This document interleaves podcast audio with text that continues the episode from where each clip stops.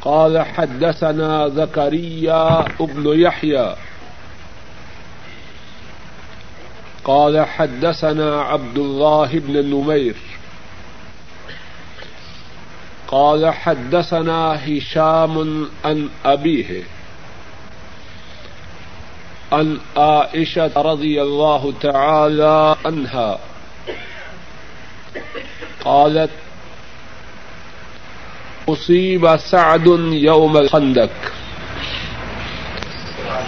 رماه رجل من قريش يقال له حبان بن العرقة. رماه في الأكهل. فضرب النبي صلى الله عليه وسلم خيمة في المسجد ليعوده من قريب. فلما رجع رسول الله صلى الله عليه وسلم من الخندق وضع السلاح واغتسل. فأتاه جبريل عليه السلام وهو ينفض رأسه من الغبار. فقال قد وضعت السلاح، والله ما وضعته. اخرج إليهم. قال النبي صلى الله عليه وسلم، فأين؟ فأشار إلى بني قريظة. فأتاهم رسول الله صلى الله عليه وسلم فنزلوا على حكمه. فرد الحكم إلى سعد. رضي الله تعالى عنه قال، فإني أحكم فيهم أن تقتل أن تقتل المقاتلة وأن تصب النساء والذرية وأن تقسم أموالهم امام بخاری رحمہ اللہ روایت کرتے ہیں، ہم سے یہ حدیث زکریہ بن یحییٰ نے بیان کی۔ زکریہ فرماتے ہیں کہ ہم سے یہ حدیث عبداللہ ابن نمیر نے بیان کی۔ عبداللہ فرماتے ہیں، ہم سے یہ حدیث ہشام نے اور ہشام اپنے والد حضرت عروا بن زبیر سے روایت کرتے ہیں اور عروا اپنی خالہ محترمہ حضرت عائشہ رضی اللہ تعالی عنہا سے روایت کرتے ہیں۔ ام المؤمنین حضرت عائشہ رضی اللہ تعالی عنہا نے فرمایا، خندق کے دن سعد رضی اللہ تعالی ان زخمی کیے گئے۔ قریش کے ایک شخص جس کا نام حبان ابن عرکا تھا، اس نے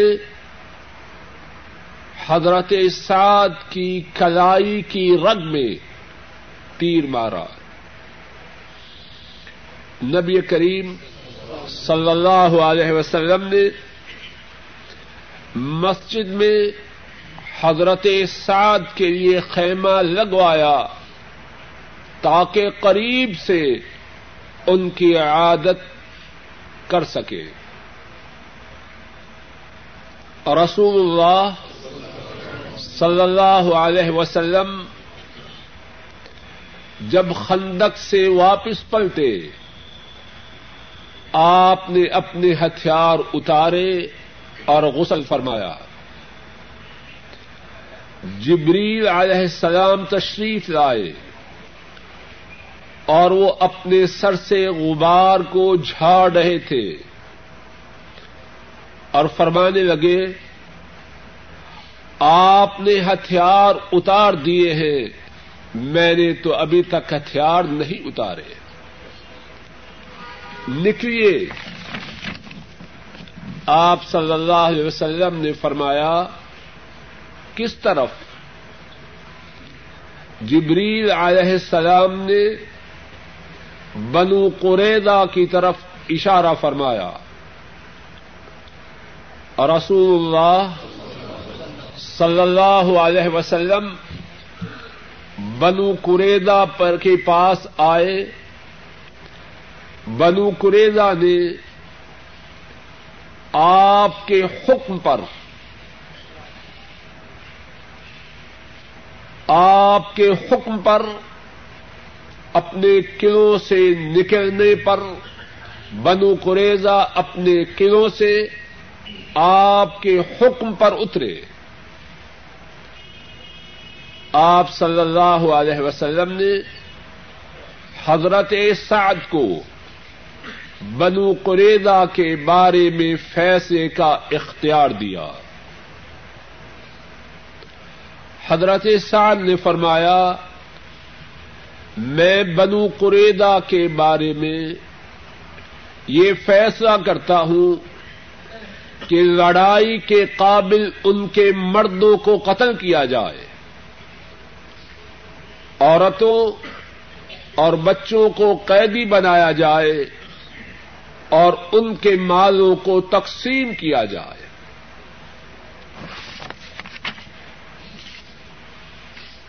گزشتہ درس میں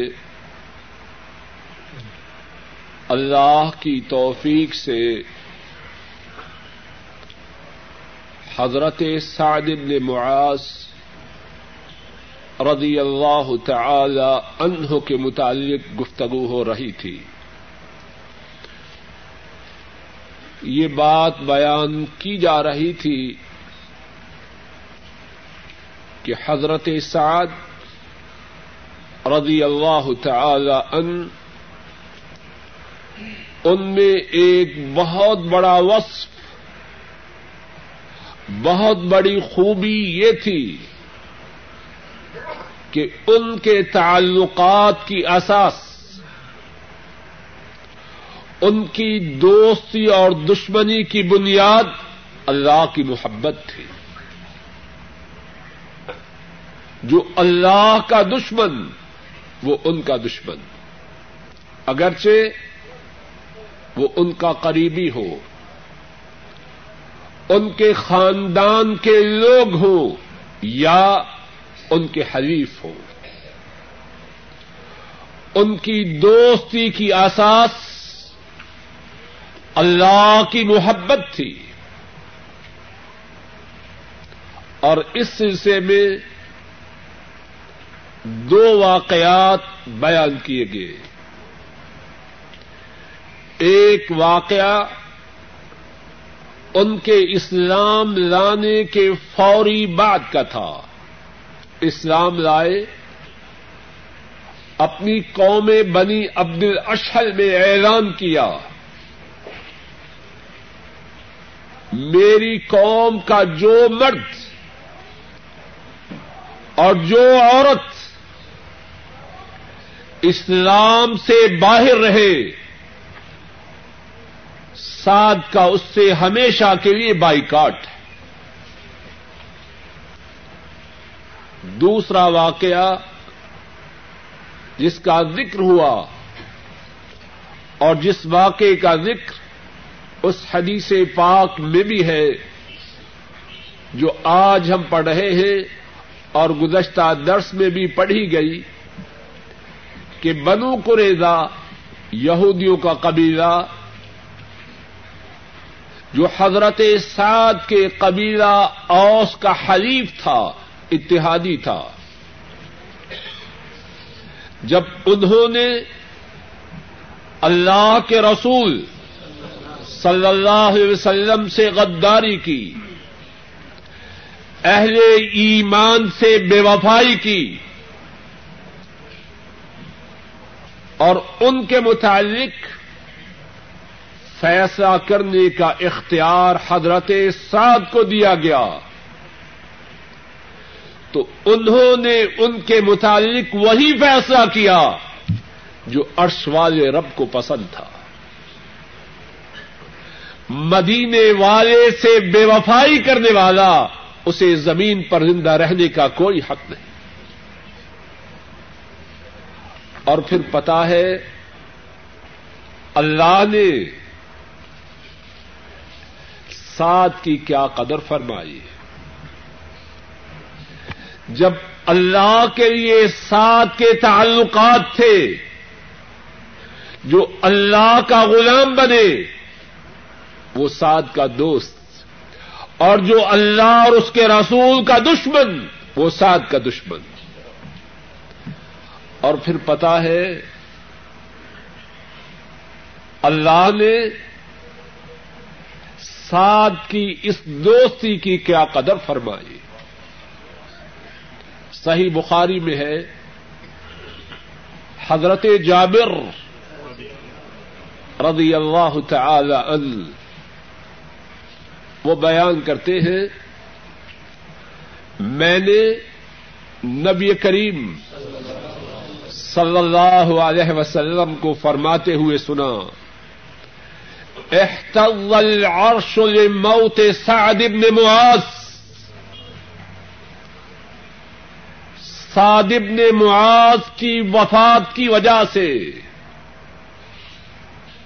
سعد بن معاذ کی وفات کی وجہ سے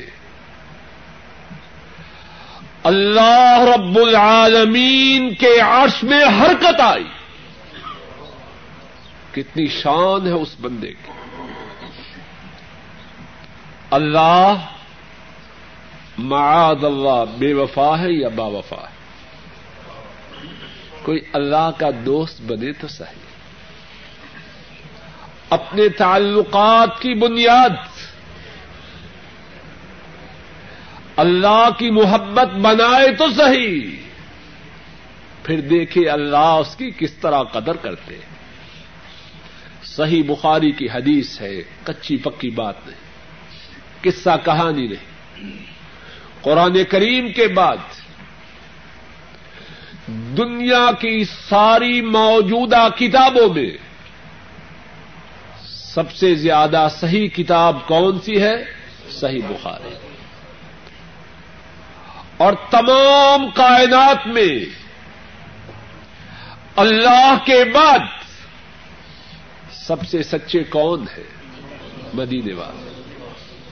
وہ فرما رہے ہیں احتض العرش لموت سعد بن احتض العرش. لموت سعد بن معاذ رضی اللہ تعالی عنہ.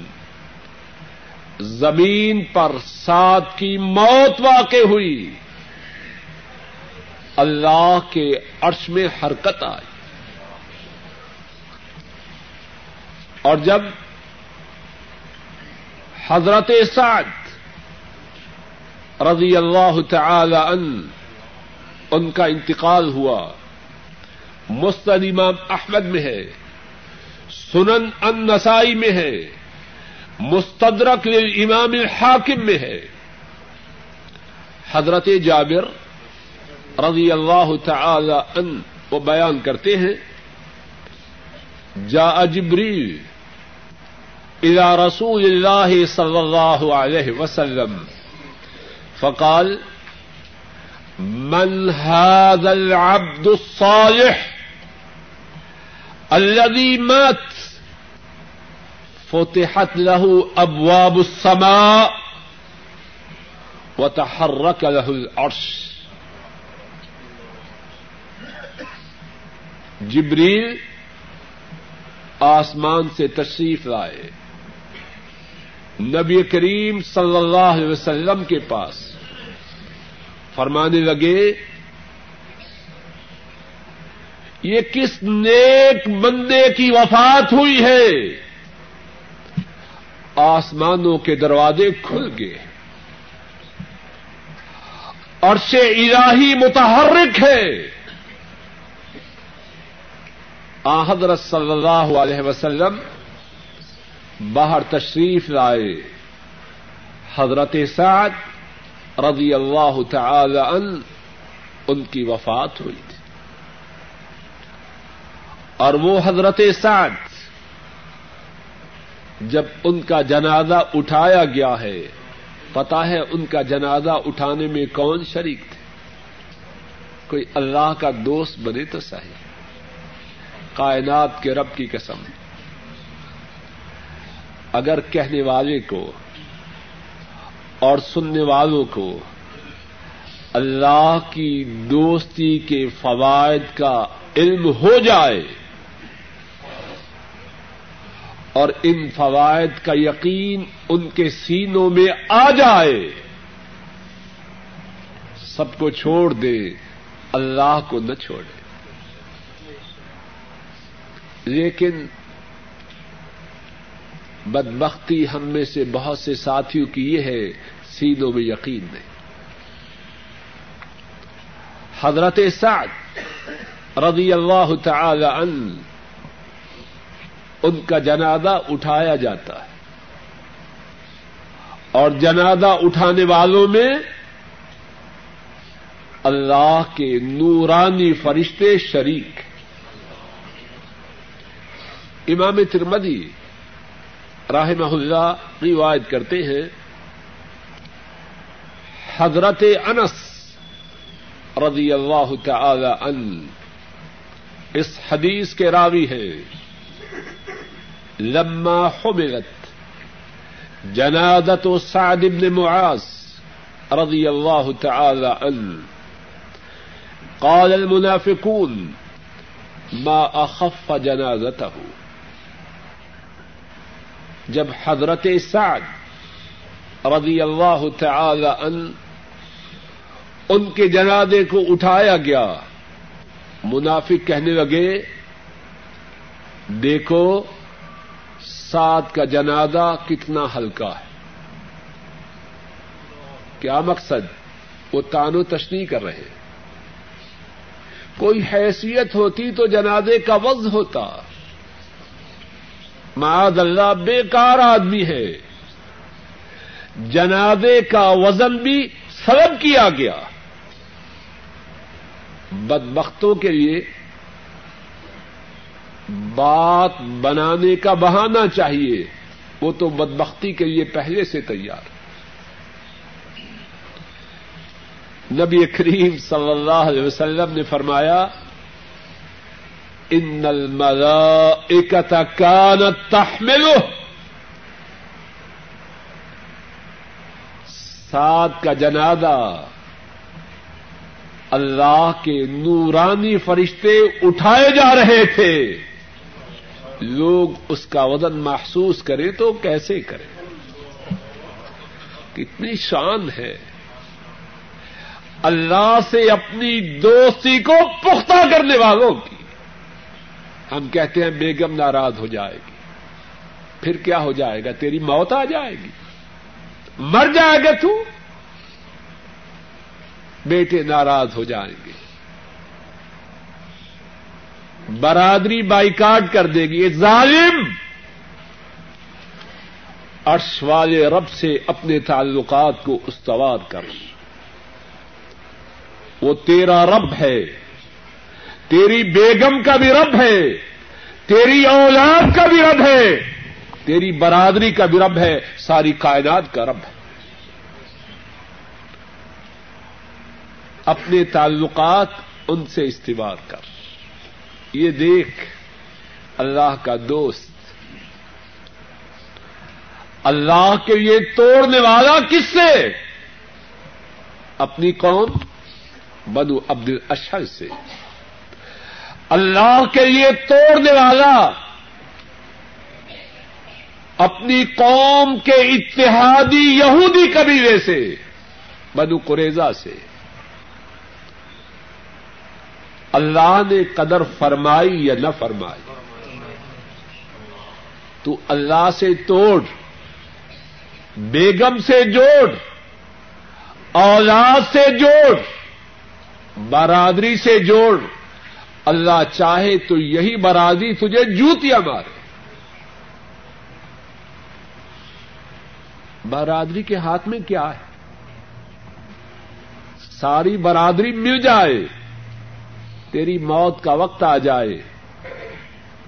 مرنے سے بچا سکتے اے ظالم، کچھ غور کر۔ جو فیصلہ کر رہا ہے اس کے بارے میں غور کر۔ اللہ تجھے عزت دینا چاہے، برادری رکاوٹ بن سکتی ہے۔ اللہ تجھے ذلیل و رسوا کرنا چاہے، برادری تجھے عزت سے نواز سکتی اے ظالم، کن کے لیے کس کو ناراض کر رہا ہے؟ اور پھر حضرت سعد رضی اللہ تعالی عنہ ارضا۔ جنت میں ان کا کیا مقام ہوگا؟ صحیح بخاری میں ہے، حضرت برا رضی اللہ تعالی عنہ وہ روایت کرتے احدیت للنبي صلى الله عليه وسلم حلة حرير. فجعل أصحابه يمصونها ويعجبون من لينها. جناب نبی مکرم صلی اللہ علیہ وسلم کو ایک ریشمی پوشاک بطور تحفہ پیش کی گئی۔ آپ کے ساتھی اس پوشاک کو چھونے لگے اور اس کی عمدگی پر تعجب کرنے لگے۔ ایسے ہوتا ہے کہ نہیں؟ عام بات ہے۔ بہت اعلی عجب چیز ہو، لوگ چھوتے ہیں۔ کتنی شاندار ہے۔ تعجب کا اظہار کرنے لگے۔ جناب نبی مکرم صلی اللہ علیہ وسلم فرمانے لگے، اتعجبون من رین هذه؟ ساتھیوں اس ریشمی پوشاک کی عمدگی پہ تم تعجب کرتے ہو۔ لمنادی و سعد بن معاذ خیر منہا و ساتھیوں جنت میں سعد نے معاذ کے جو رومال ہیں، وہ اس ریشمی پوشاک سے زیادہ اعلی ہے اور زیادہ نرم و نازک ہے جب سعد نے معاذ کے رومالوں کی کیفیت یہ ہے، تو ان کے لباس کی کیفیت کیا؟ اور اللہ ان کو دیگر جو نعمتیں عطا فرمائیں گے، ان کی کیفیت کیا ہوگی؟ اس دنیا میں نہ کہنے والا، نہ سننے والے اس کا تصور بھی کر سکتے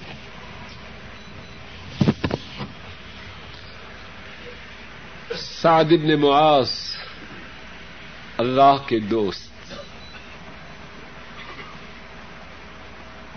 ان کے کیا کہنے؟ جو بات عرض کی گئی ہے، اس وقت اسی پر اکتفا کرتے ہوئے جو حدیث پاک پڑی ہے، اس میں جو باتیں ہیں اللہ کی توفیق سے، ان میں سے چند ایک باتوں کو ارض کرنے کی کوشش کرتا ہوں۔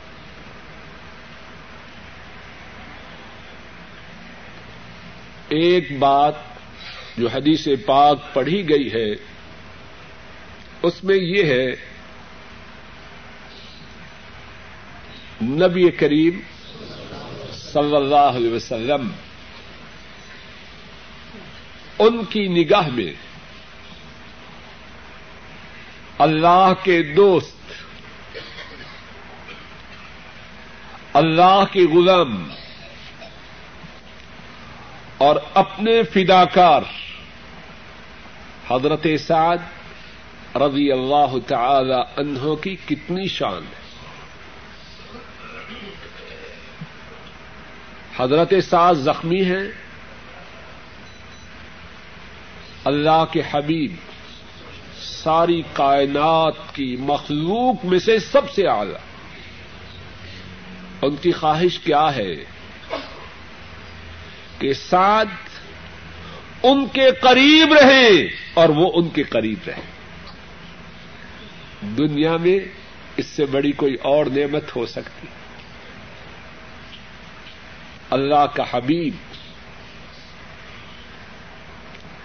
اللہ کے ایک غلام سے اتنا تعلق رکھے کہ جب بیمار ہے تو وہ اپنے گھر میں نہ رہے، میرے قریب رہے،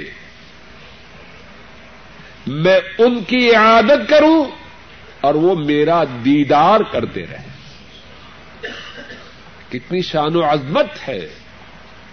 حضرت سعد کی مدینے والے کی نگاہ میں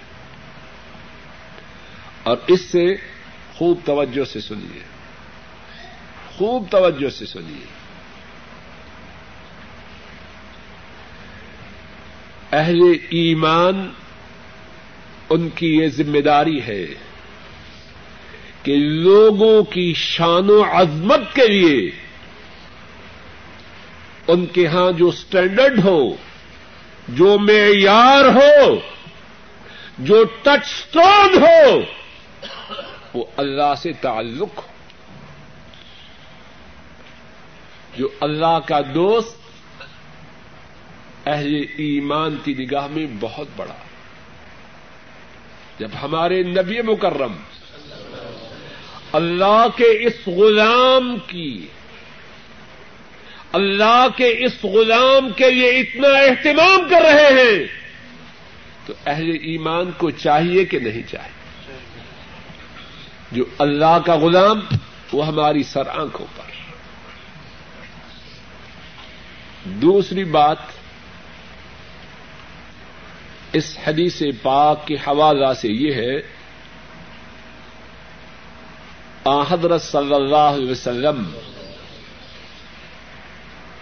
ان کے اخلاق کتنے بلند و بالا ہے یہ نہیں ساتھی زخمی ہوا، معاذ اللہ ناکارا ہوا، پھینک دو۔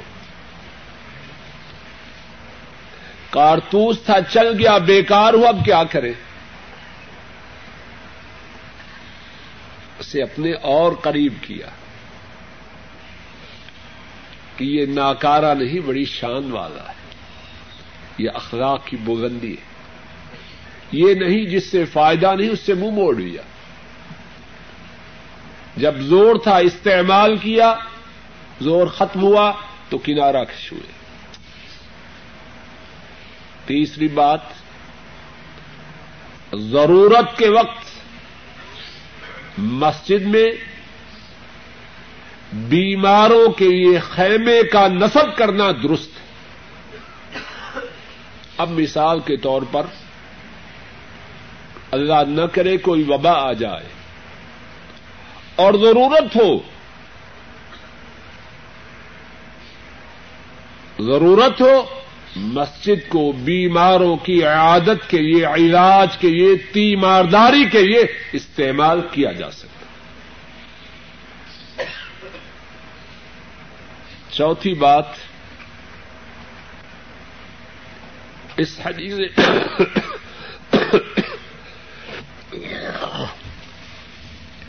چوتھی بات اس حدیث پاک کے حوالے سے یہ ہے کہ اللہ اپنے نبی صلی اللہ علیہ وسلم کی اور اہل ایمان کی مدد فرماتے ہیں اور اللہ کی مدد فرمانے کے طریقوں میں سے ایک طریقہ یہ ہے کہ اللہ فرشتوں کو اہل ایمان کی مدد کے لیے روانہ کرتے ہیں، جو ان کے ساتھ مل کر اللہ کے دشمنوں کو تباہ و برباد کرتے ہیں۔ آپ نے سنا آ حضرت صلی اللہ علیہ وسلم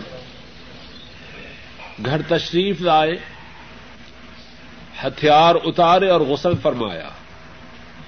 جبریل علیہ السلام تشریف لائے اور فرمایا، آپ نے ہتھیار اتار دیے ہیں، میں نے تو نہیں اتارے۔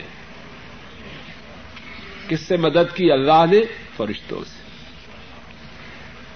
اور فرشتے بھی اللہ کے غلام ہیں۔ پمن نسر و اللہ بن ان بلّہ مدد اللہ کی جانب سے ہے۔ فرشتے آئیں اپنی مرضی سے نہیں، عرش والے رب کے حکم سے۔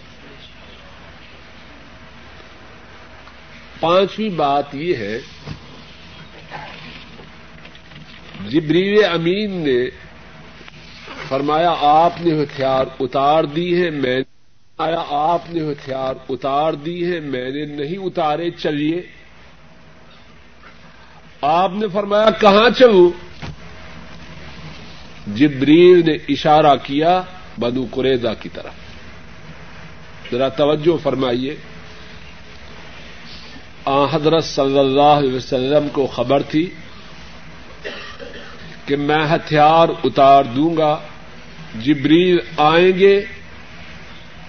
اور آ کے یہ بات کہیں گے۔ خبر تھی؟ بولیے۔ معاذ اللہ معاذ اللہ معاذ اللہ، کوئی ڈرامہ ہے؟ اگر خبر